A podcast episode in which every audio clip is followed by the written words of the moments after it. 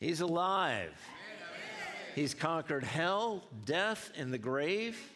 And he's given you the victory that you can tread on serpents and scorpions and over all the power of the enemy, that nothing, nothing, nothing by any means would harm you.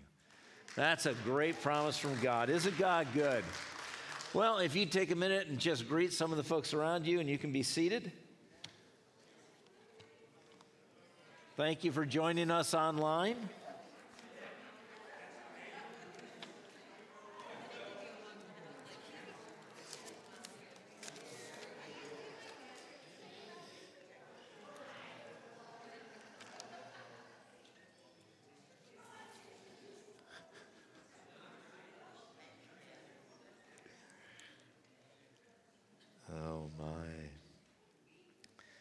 Well, happy 4th of July. Happy Independence Day. It's a, great celebration. We are, have the freedoms that we have in our country because so many people paid so much. And uh, we, we should be grateful for them and continue to uh, thank God for them. Amen? Graduates.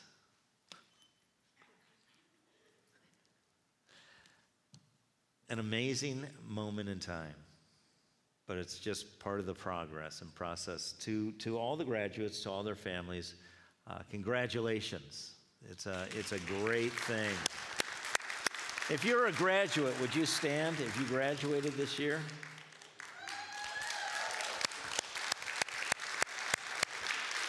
You can be seated. You know, we need to, we need to be praying um, because there's a lot ahead for these folks. And God has great things in store for you guys.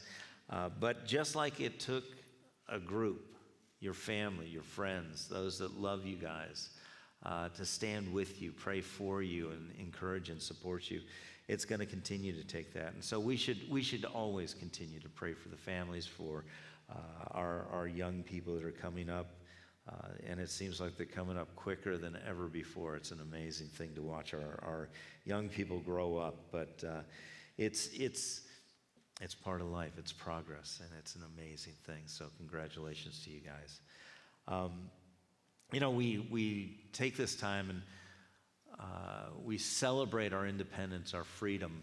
And um, the Bible has a lot to say about freedom.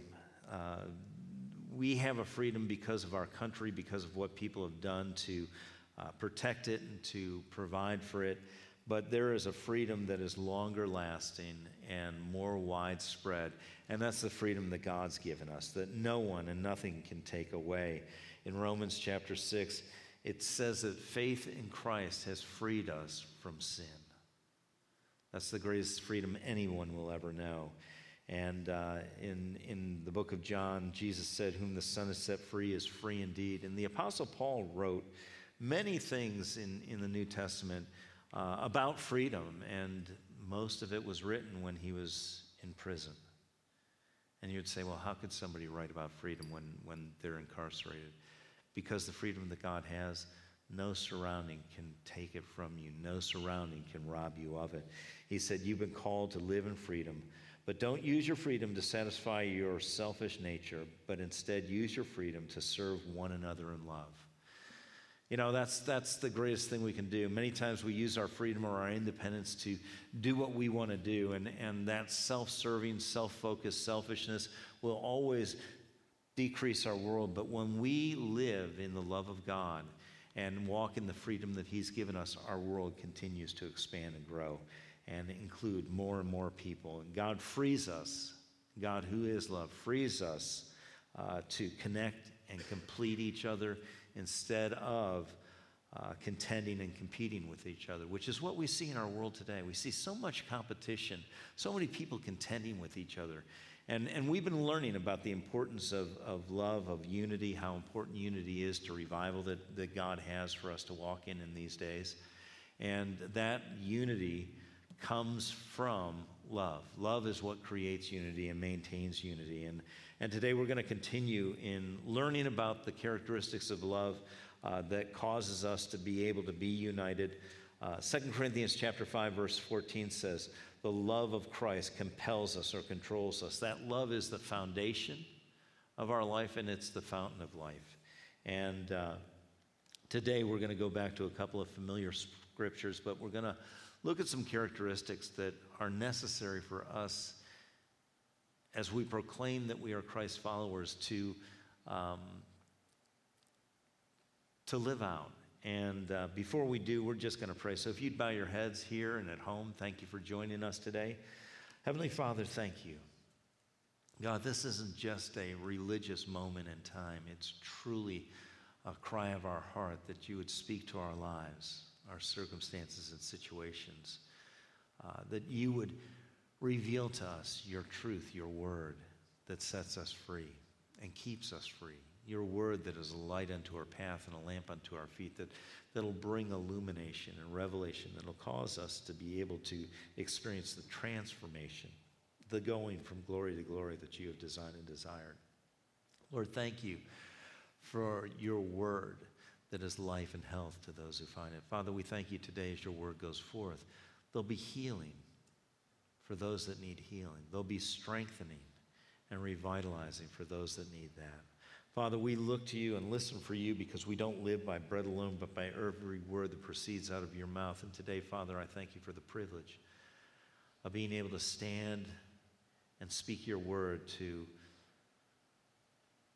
your body, to your beloved. Lord, thank you, thank you, thank you for not leaving us alone, but being present with us and providing for us everything we need to have life and life more abundant and to experience the victory no matter what we encounter. And so we thank you, Father, for all of this. In Jesus' name, and everyone said. Amen.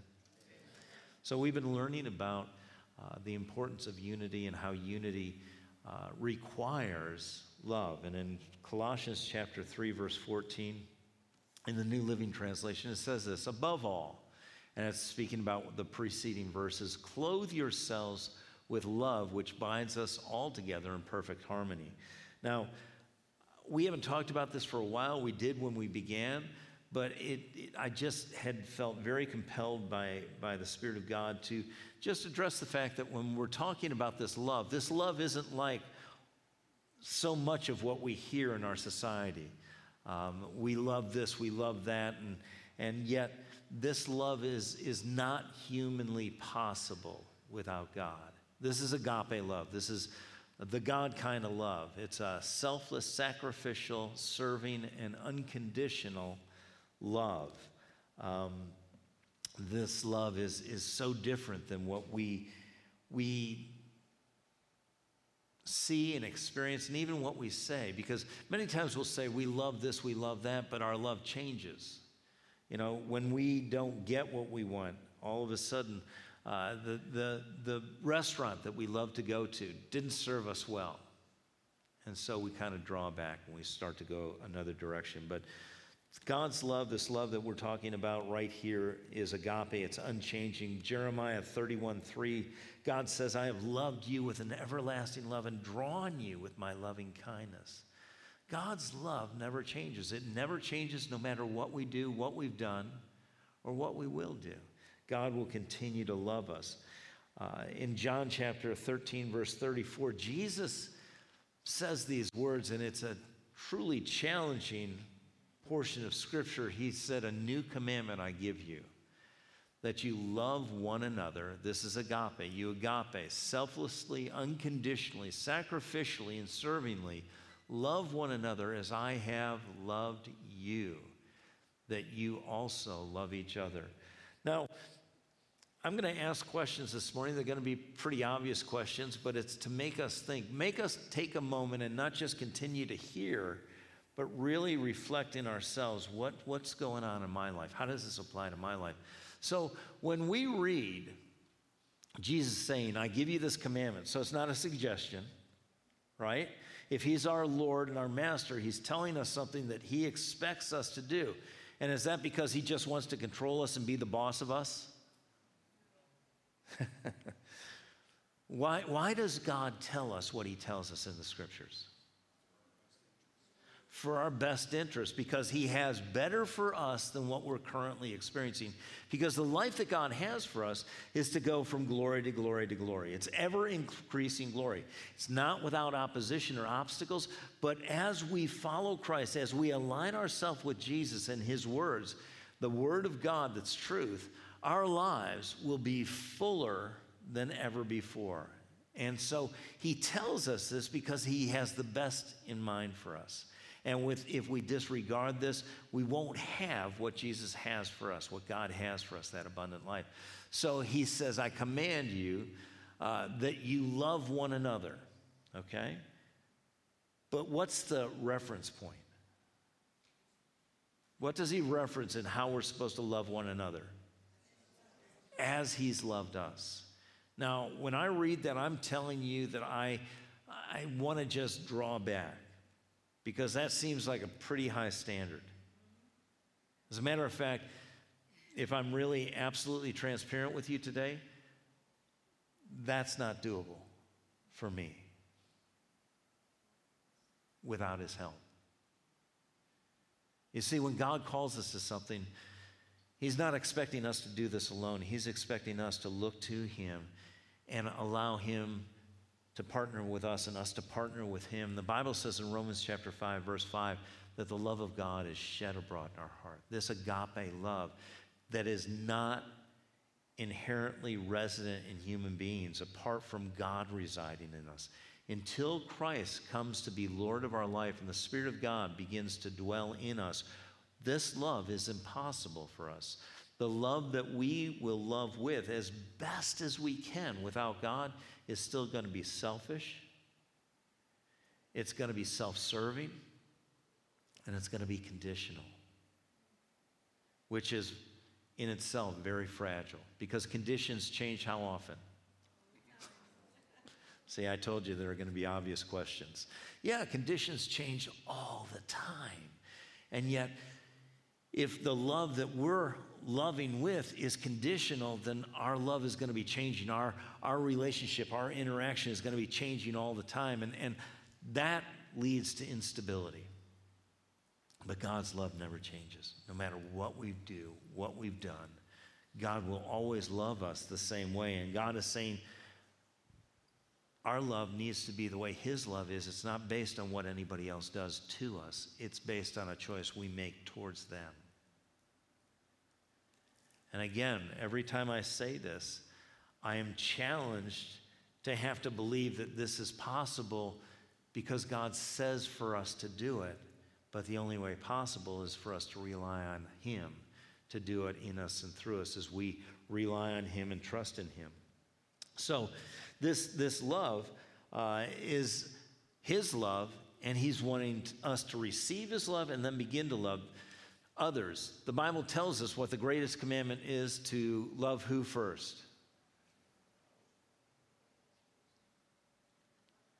Thank you. Thank you. I'm waiting for an answer. Be bold enough to speak up. Love the Lord God with all your heart, all your soul, all your mind, all your strength. And, and then to love your neighbor as yourself. And so, as we love God, Jesus said, If you love me, you'll keep my commands. This is his command. So, we need to begin to do what we do. Everything we do as a Christian, we have to do it by faith, believing before we see it. We have to believe it's possible before we see us able to do it because God said it's possible. And so uh, we're, we're to love one another. But unfortunately, in the world that we live in, we talk a lot about love. We sing a lot about love. We think a lot about love. Love is everywhere, but it's not the God kind of love. The love that we are exposed to, that we grew up with before we came to Christ, is masquerading itself as love, but what it really is, this, this is just crazy, but it is polite selfishness. Think about it. It's still self focused. And, and here's, let me just give you some examples. It's a conditional love. Uh, it's it's self serving and self focused. The love of the world, apart from God, says, I love you because. And you can fill in the blank. But I, I put some here, so I'll, I'll give you some examples. I love you because you're attractive. You're hot. I love you because you're rich. I love you because you meet my needs. I love you because you fulfill my desires. I love you because, and the list goes on. Something that somebody does that we choose to love them because they do it, which makes it dependent on whether they keep doing it. If they don't meet my needs and I love them because they meet my needs, all of a sudden, what happens with that love? It starts to drop off. I start to look for somebody else to meet my needs. And when they don't meet my needs, I look for somebody else. But that's not the way God does it. God's love is unconditional, but our love, humanly speaking, is, can only be conditional. I love you when? All right? I love you when you're fun and interesting. I love you when you're not too much trouble or too difficult. I love you when I feel like it. I love you when it's not too costly to me. Now, I know as I speak these out, there's a tension that starts to grow among us because whether it's growing in you, it's growing in me because I realize I've said. Not necessarily in my voice, but in my mind, I've said these things at times. And I've realized there's an adjustment I need to make because I'm not walking in what God has for me to walk in, which means I am not going to experience what God has for me to experience, and I'm not going to be able to expose the people around me to what God has for them. And so there's an adjustment that needs to be made in my life. But God's love, God's love in us and through us is unchanging and never changes no matter what anybody else does.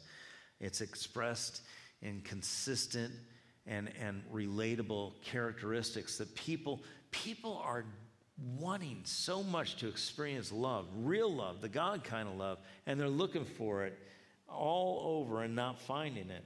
But in Colossians chapter 3 verse 12, we read about how this love is characterized and how it is expressed and experienced, the characteristics and actions of love. And it says this Therefore, as God's chosen people, holy and dearly loved, clothe yourself with compassion, kindness, humility, gentleness, and patience. Now, that's not the end of the list, but that's as far as we're going to go today. Today, we're going to look at gentleness. Now, when I say gentleness, and, and, another, another word for that is meekness. When I say meekness, what comes to mind? What do you think about when somebody's meek? Okay. Um, a lot of times when we think of meekness or gentleness, we think, you know, if I'm meek or I'm gentle, people are going to take advantage of me. Anybody here besides me think that way? Uh, they're going to get steamrolled. But it is the exact opposite. This word meekness or gentleness is defined as strength under control. Strength under control. Submitted strength. And I was, I was preparing for this message and I was asking God, what, what are some examples? How can I explain this? What, what, what's a word picture or something we all can kind of relate to?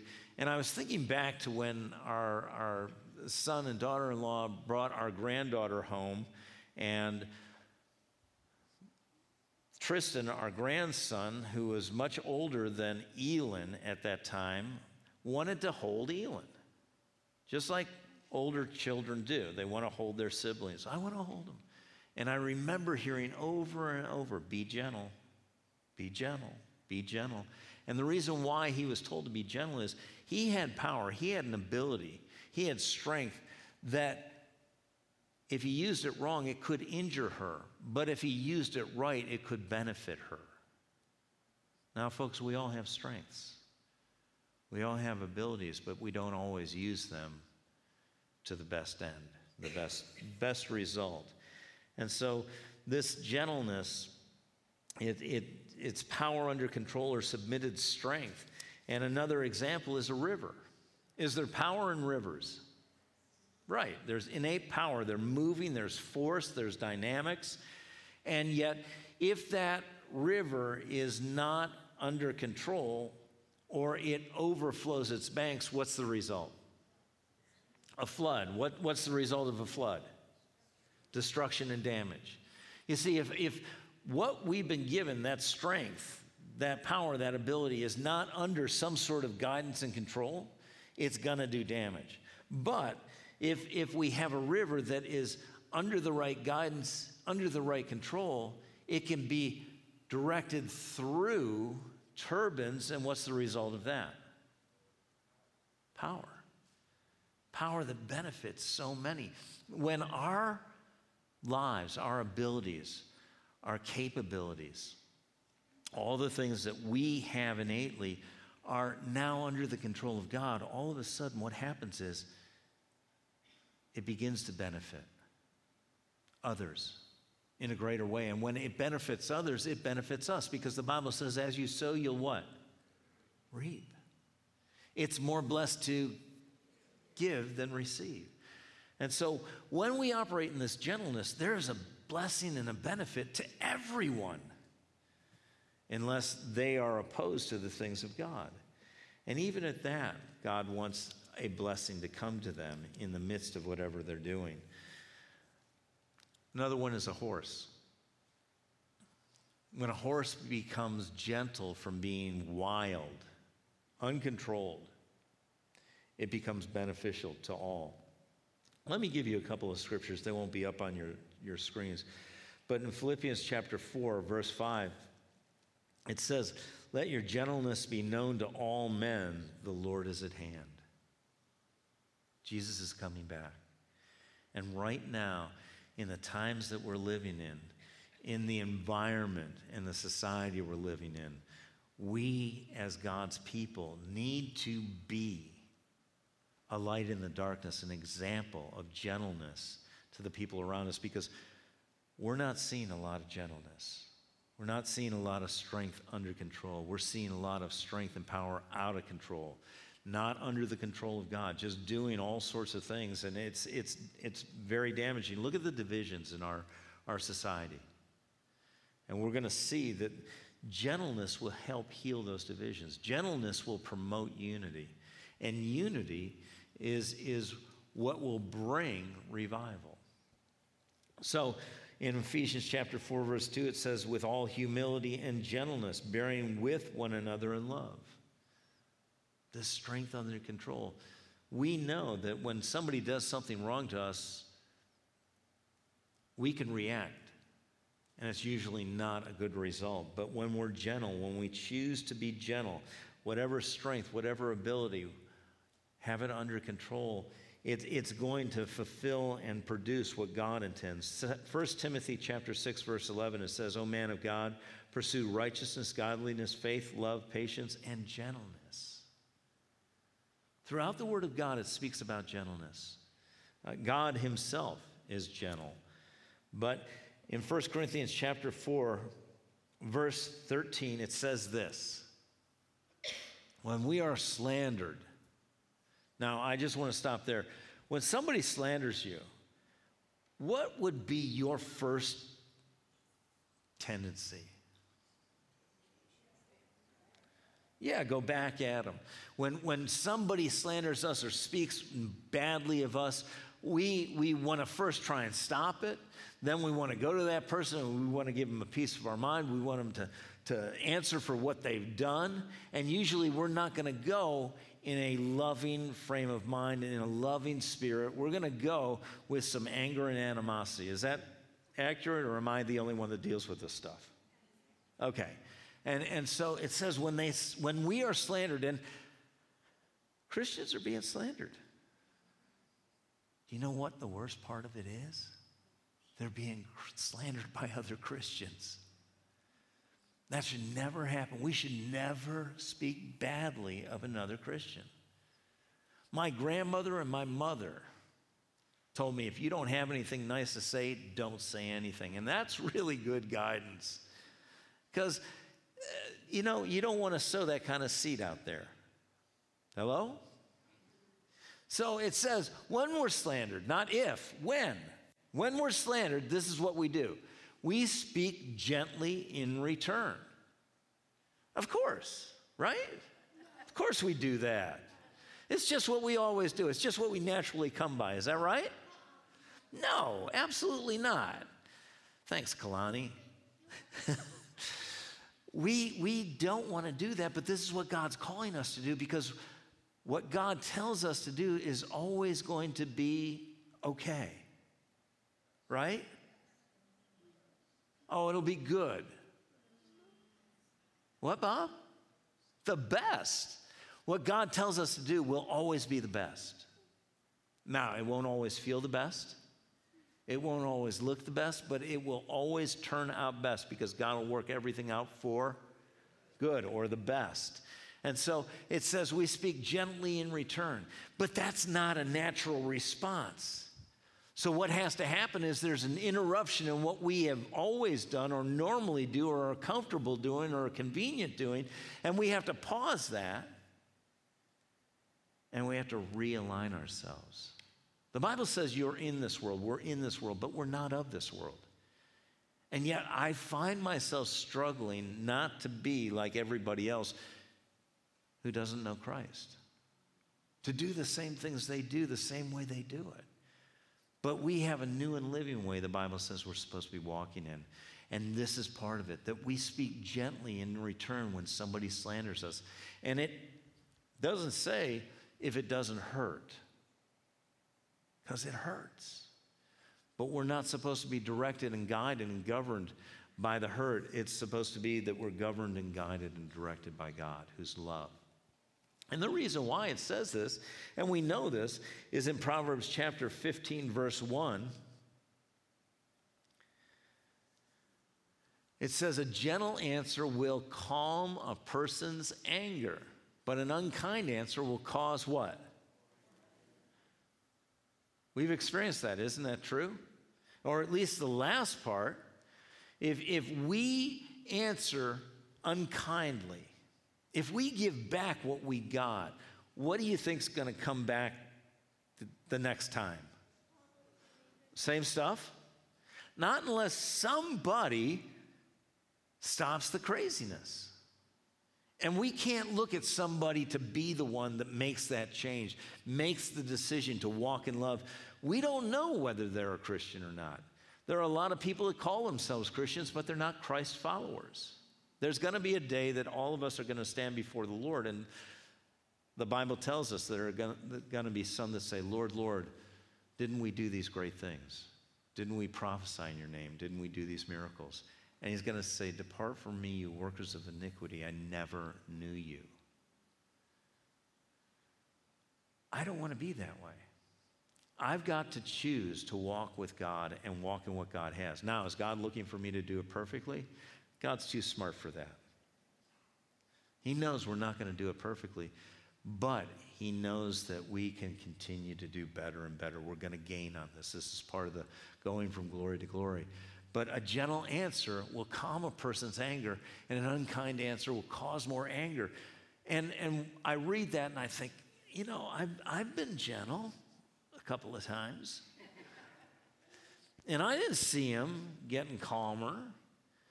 Listen, what's going to happen is that God's going to use that. You give God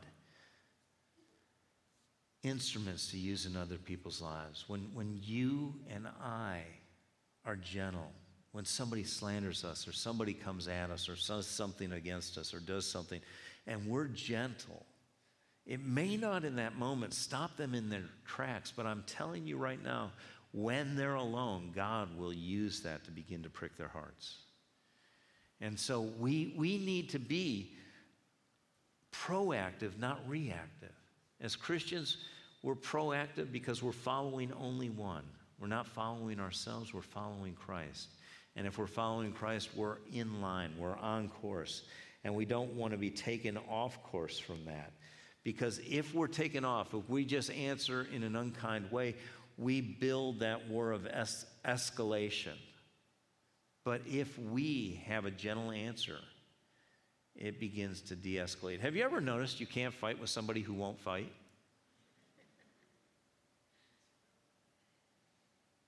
And it's not to say you don't have to be strong. You are strong, but you don't have to fight back. The victory's been won. The victory's already been won. You don't have to, to prove it. You just have to live in it and know that, that God is, is there to show his victory in your life. Proverbs chapter 25, verse 15. Patience and gentle talk can convince a ruler or, and overcome any problem. Patience and gentle talk. Now, this is from the Bible. It happens to be in, in a uh, certain translation, but it's still whose word? God's word. And if God has said it, is it true?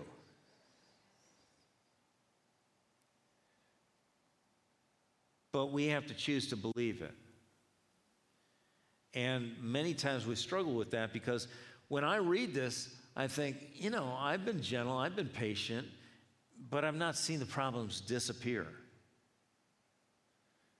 So I'm either going to walk by sight and what I've experienced, or I'm going to walk by faith. And the Bible says we're supposed to walk by faith and not by sight. And so we have every right to be able to believe this, even though we haven't seen it, and expect it in every situation that we walk in patience and gentleness with. That whatever problem it is, God's working on it. And how many of you know God can do a much better job on our problems than we can? But realizing this, that if if we've got a problem, if somebody's been aggressive towards us or angry at us or whatever, we're going to have to do what Jesus said if we're his disciples. Jesus said, If you're my, my disciple, you have to deny yourself, pick up your cross, and follow him, right? And so, if that's the case, that's the process in every one of these situations. If somebody is aggressive or angry or slanders us, first thing we have to do is deny ourselves. Well, what's that mean? That means that very thing that rises up in us, that wants to react, we don't allow it to. Pick up our cross. Now, when Jesus went to the cross, was it, woohoo? What do we know about Jesus' struggle before he went to the cross in the garden? What were his words? Anybody remember? Father, if this cup can pass away, let it pass away, but not my will be done, your will be done. Right? And so Jesus struggled with that. He had to deny himself, not my will, but your will. This was the, the challenge that he had, the challenge that you and I have. We may not go to a cross like that, but we've got to go to the cross every day. We've got to put God's will ahead of our will, where when somebody slanders us, when somebody's angry with us, when somebody's not, not fair with us, and we don't react in kind, we become gentle. We choose to love. Because when we choose to love, when we choose to become gentle, that love covers a multitude of sin. All of a sudden, God is able to begin to work in something that he wasn't a part of before. Because people make their choices and they make them without God. I, I, had made all sorts of choices, and, and one of the, the characteristics in my life that seemed to be a part of me that I, I, I struggled with so much, and, and at times I still struggle with, was anger. My life was full of anger. And I just channeled it in ways that I wouldn't pay too heavy a price for. I channeled it on the athletic field and used my anger to vent on opposing players and things like that. And that wasn't good, but I got rewarded for it. But when my anger was not in that arena, and my anger would display itself in relationships, it did damage. And I never had to be more accountable than when I got married.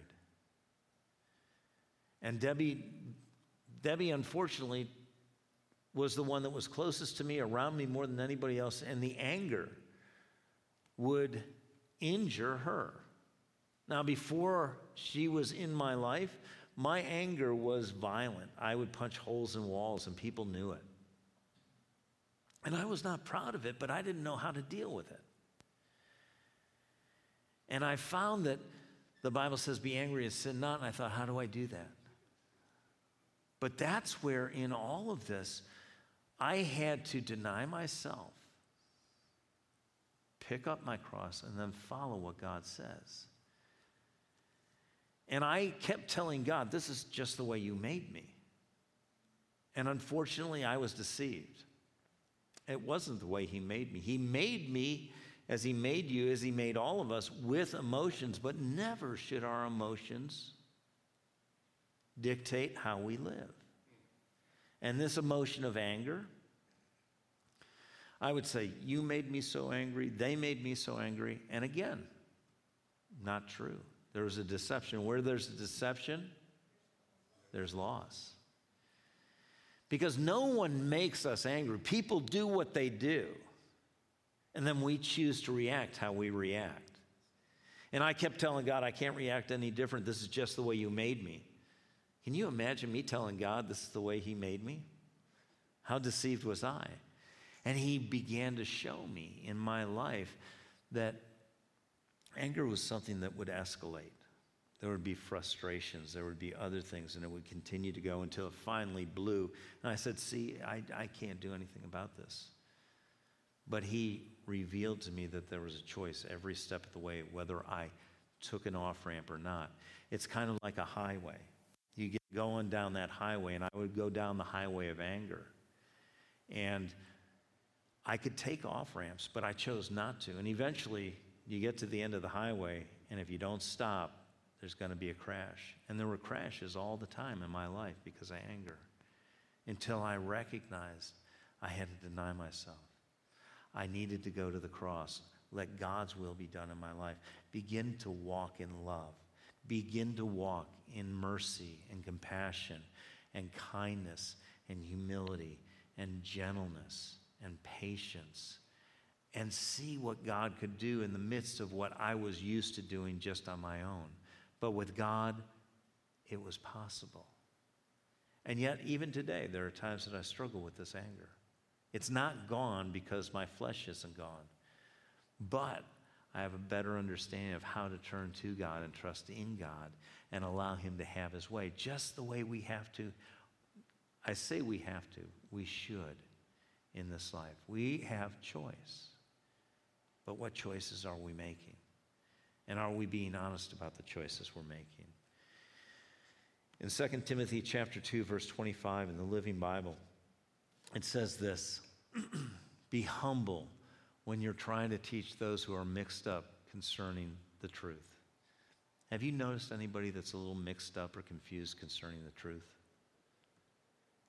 I, I see it all the time. I, I cannot tell you, Pastor Gabe and I have had conversations, and the people that we've spoken with that are so mixed up about truth. I'm not, I'm not talking about what you hear on TV, I'm talking about truth. Talking about the truth of God's word that never changes. That's the only place you can find absolute truth. And, and the society we live in today is going to tell you there is no absolute truth. And that in itself is a lie. It's a deception. Where there's deception, there's loss. But, but this is the case that, that when you're trying to uh, teach people that are mixed up, you become frustrated, don't you? When you know that this is right. I mean, I remember talking to our sons, okay? Uh, parents, you understand this our sons, we were trying to keep them from injury and pain and, and, and loss. And we would say, don't do this. And, and most parents do talk to their kids that way. And I have to tell you, one of the, it's, it's, I hate to admit it, but these days, I have a sense of appreciation because I watch our son speak to his kids doing the same thing that we did. and realize, you know what? He's trying his best. I was trying my best. His kids aren't listening sometimes. My kids weren't listening sometimes, or Debbie's and my kids. Uh, but, but that's where, in trying to talk to somebody who doesn't know what they're doing, they're mixed up about truth. Don't we, when we get frustrated, try to make a greater impression, try to almost force on somebody else? We, we, change the volume of our speaking. We change the intensity of our speaking. And, and all of that is what we naturally want to do, and yet the Bible says we're supposed to be gentle. So we've got a choice. How are we going to do this? Are we going to do it God's way? Or are we going to do it whatever other way we think is going to work better? Because if we think about that, all we have to do is look back to Abraham and Sarah. They thought they had a better way than God. All the people that experienced great loss in their life thought they had, there was a better way than God's way, and yet they were deceived and they experienced loss. But it says, humble, be humble when you are trying to teach those who are mixed up concerning the truth. For if you talk meekly, and that is gently, and courteously to them, they are more likely, with God's help, to turn away from their wrong ideas and believe what is what. And what does true truth do? It sets people free and it keeps people free. So when we do what is counterintuitive to us, not natural, but it's supernatural, it's God supernaturally working in us because we're choosing to go God's way. We have a choice in this, but God, in the midst of our weakness, our inability, our frailty, if we're turned to Him and humbly trust in Him, then He'll be able to do in us what we couldn't do in us, which is a great thing. God's at work in us to will and to do His good pleasure, but He doesn't force it on us. He partners with us, and where we won't partner with Him, He won't have His way. But where we will, He can have His way. And so this is this is so different from what we see, what we're exposed to every day, but it is exactly what God knows that our world needs. And it is a choice by us who call ourselves Christians, his followers, whether we're going to follow him and do it his way. I have one more, one more scripture. It's not going to be up on the screens, but I, I just want you to listen to it. I, I wrote this down. This was a last minute entry. I couldn't get away from it, and I really have to tell you that over the last couple of months, the messages that, that I believe God's had for me to share have been some of the most difficult ones I've ever shared in my life. And, um, and I want to do what God wants. Because I know what He wants is best. But this scripture I'm about to share with you, this is not my word. This is God's word. It's in the New Living Translation. And this is what it says in Titus chapter 3, verse 1 through 5. Remind the believers to submit to the government and its officers. They should be obedient, always ready to do what's good. They may not, must not slander anyone, must avoid quarreling. Instead, they should be gentle and show true humility to everyone. Once we too were foolish, disobedient, we were misled and deceived, and became slaves of many lusts and pleasures. Our lives were full of evil and envy, and we hated each other.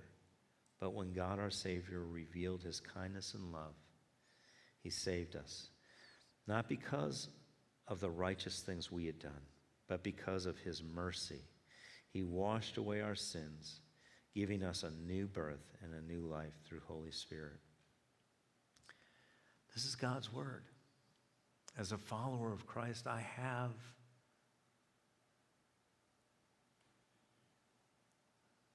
the privilege and the honor and the opportunity to do what he says over what I feel or what I want to do.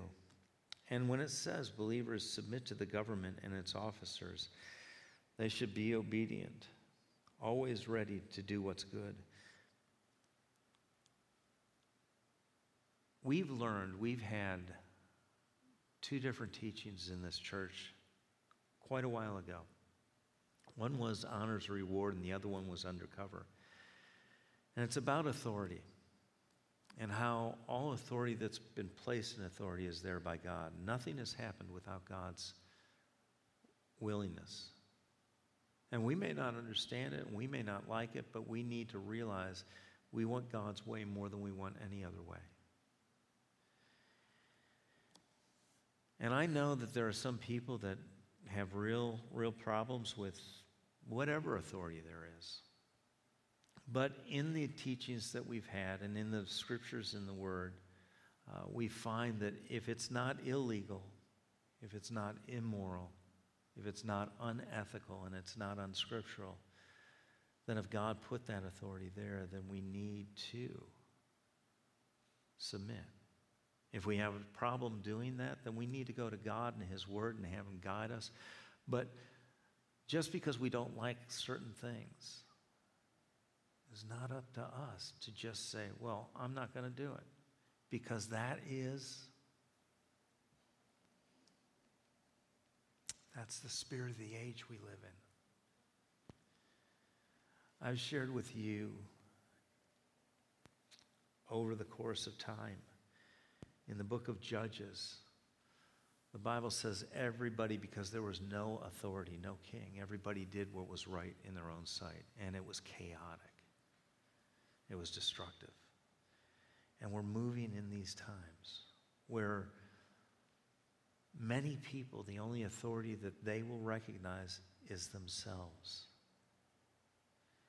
And when we do that, or a select few, we do that, we are, we are destined for chaos.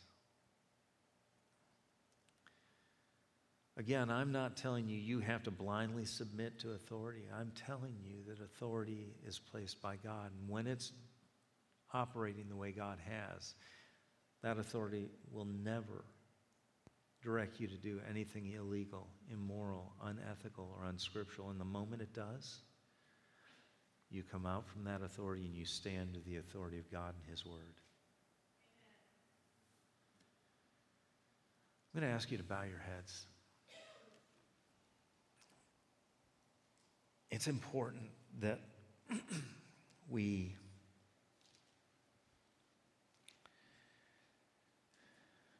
we take time to pause.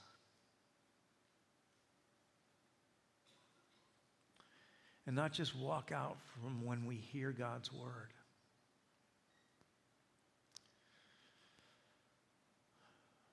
There are things God wants to reveal to each one of us so that we can, we can continue to be transformed. But to continue to go from glory to glory, there is a need for us to recognize what needs to be realigned. Where we've gone off track from God, where we've done what we've done that may seem right. The Bible says there's a way that seems right unto man whose ends are death.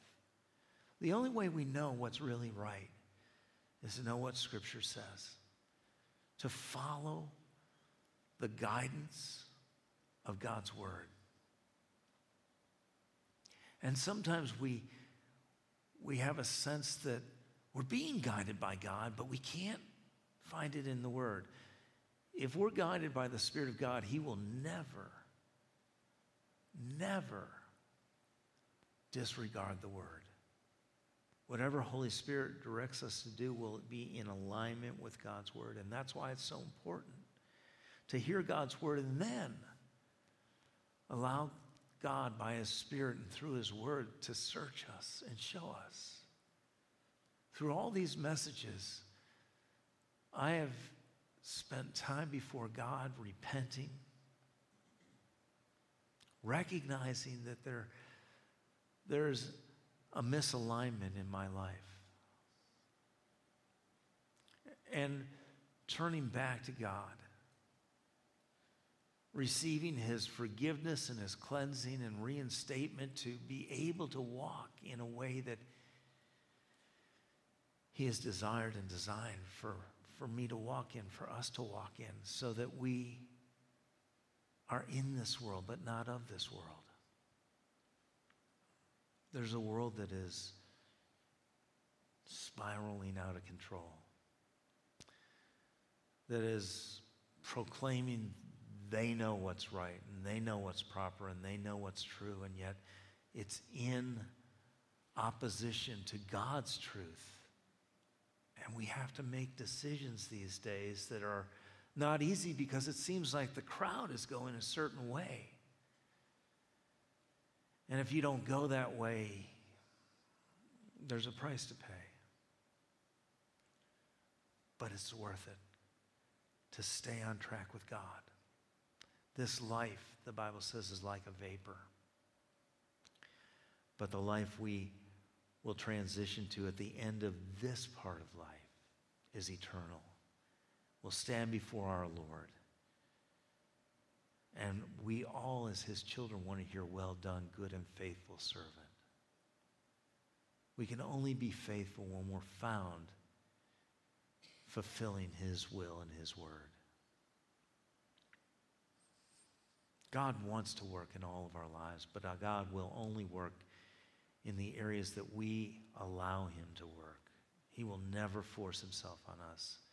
And so, right now, whether you're here in the sanctuary, whether you're at home, this all begins with us turning to Christ, recognizing his sacrifice that was made on the cross to pay the price for our sin, repenting, turning around from running our own life and turning our life over to Christ and receiving that forgiveness and that abundant life. If you've never done that, God just doesn't do it for you, He does it with you.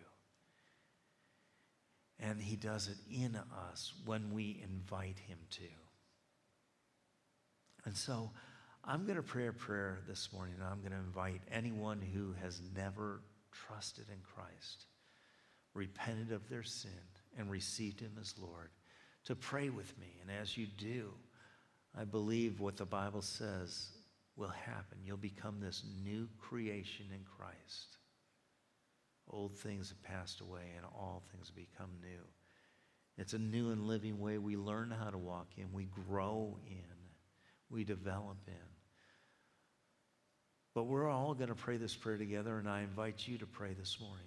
Heavenly Father, I thank you for your Son, Jesus, who came into this world lived a sinless life, willingly went to the cross, and died for my sins. Today, Lord Jesus, I recognize you as King of Kings and Lord of Lords. I ask you to come into my life, be Lord of my life. I repent.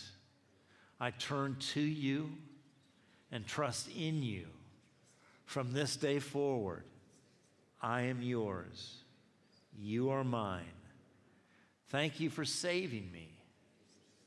Guide me, govern me, and guard me. In Jesus' name, amen, amen, amen. If you prayed that prayer here, let somebody know before you leave because that's something we celebrate. They're celebrating in heaven. If you prayed online, you know, go to our website. Uh, go t- down to, uh, website is reslifeny.org. Go down to where the prayer requests are. Let us know that you prayed. If you want us to pray for you by name, uh, just give us your name. If you want us to contact you, give us some contact information.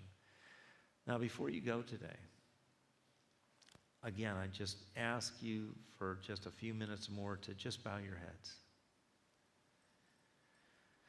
The world that we live in is changing so rapidly, and it's not for good. And it's easy to be caught up in the flow of the world. And we have to really fight the good fight of faith, like the Bible says. Keeping our focus on the Word of God, keeping ourselves submitted to God, His Word, and His Spirit, keeping ourselves connected in love for God above all else that we love Him with all our heart, all our soul, all our mind, all our strength. And as Jesus said, as we love Him, we keep His commands. We keep Him in the forefront of our lives. There are a lot of things we have to do, but these are the most important things. And to live this love, this love that God so loved us that He gave His Son that we receive that love. It floods our hearts and we begin to show that love. Love to our family, our spouses, our children. Not, not talk it. It's a, a compassion, a mercy that we show to them when it doesn't come easily. And we choose to deny ourselves and allow God's will to be done in our lives, and we continue to follow that will of God compassionately loving our, our, our spouses and our children and our family and our friends and even strangers. And we're kind. Kind to people that are unkind. We're humble enough to recognize that we're not better than another. We are what we are by the grace of God, and without the grace of God, we would not be where we are. We can't look down on anyone, but we look up to Christ all the time to help us. In our humility, He gives grace to us as we humble ourselves. And then we're gentle and patient. We don't return evil for evil. We are good to those that are not good to us because God has been good to us when we were His enemies. Father, I pray for every one of us. In this world at this time, it is such an intense battle. But Father, help us keep our focus and faith in you. Help us not to rely on the arm of the flesh, but help us to trust in you with our whole heart. Father, we thank you for your spirit that dwells in us the same Spirit that raised Christ from the dead, there is power that's available in our lives as we turn to and trust in and invite Holy Spirit to impart to us His guidance and His governing. That, Father, the fruit of the Spirit would be evident in our life, that love would truly come alive and be expressed and experienced by the characteristics of this love. Father, we wouldn't just talk a talk, but we would walk a walk in a way that would show that we are truly, Lord, your disciples by our love one for another. And it would cause us to be anomalies in our society, not in a way that would repel people, but would compel people to be drawn to you. As you, Lord, are lifted up in our lives, all people would be drawn unto you. And we thank you. We thank you, Father, for the good work that you've begun in us, that you're faithful to complete because you're at work in us to will and to do your good pleasure. We bless you and we praise you for this. In Jesus' name, amen. Would you stand?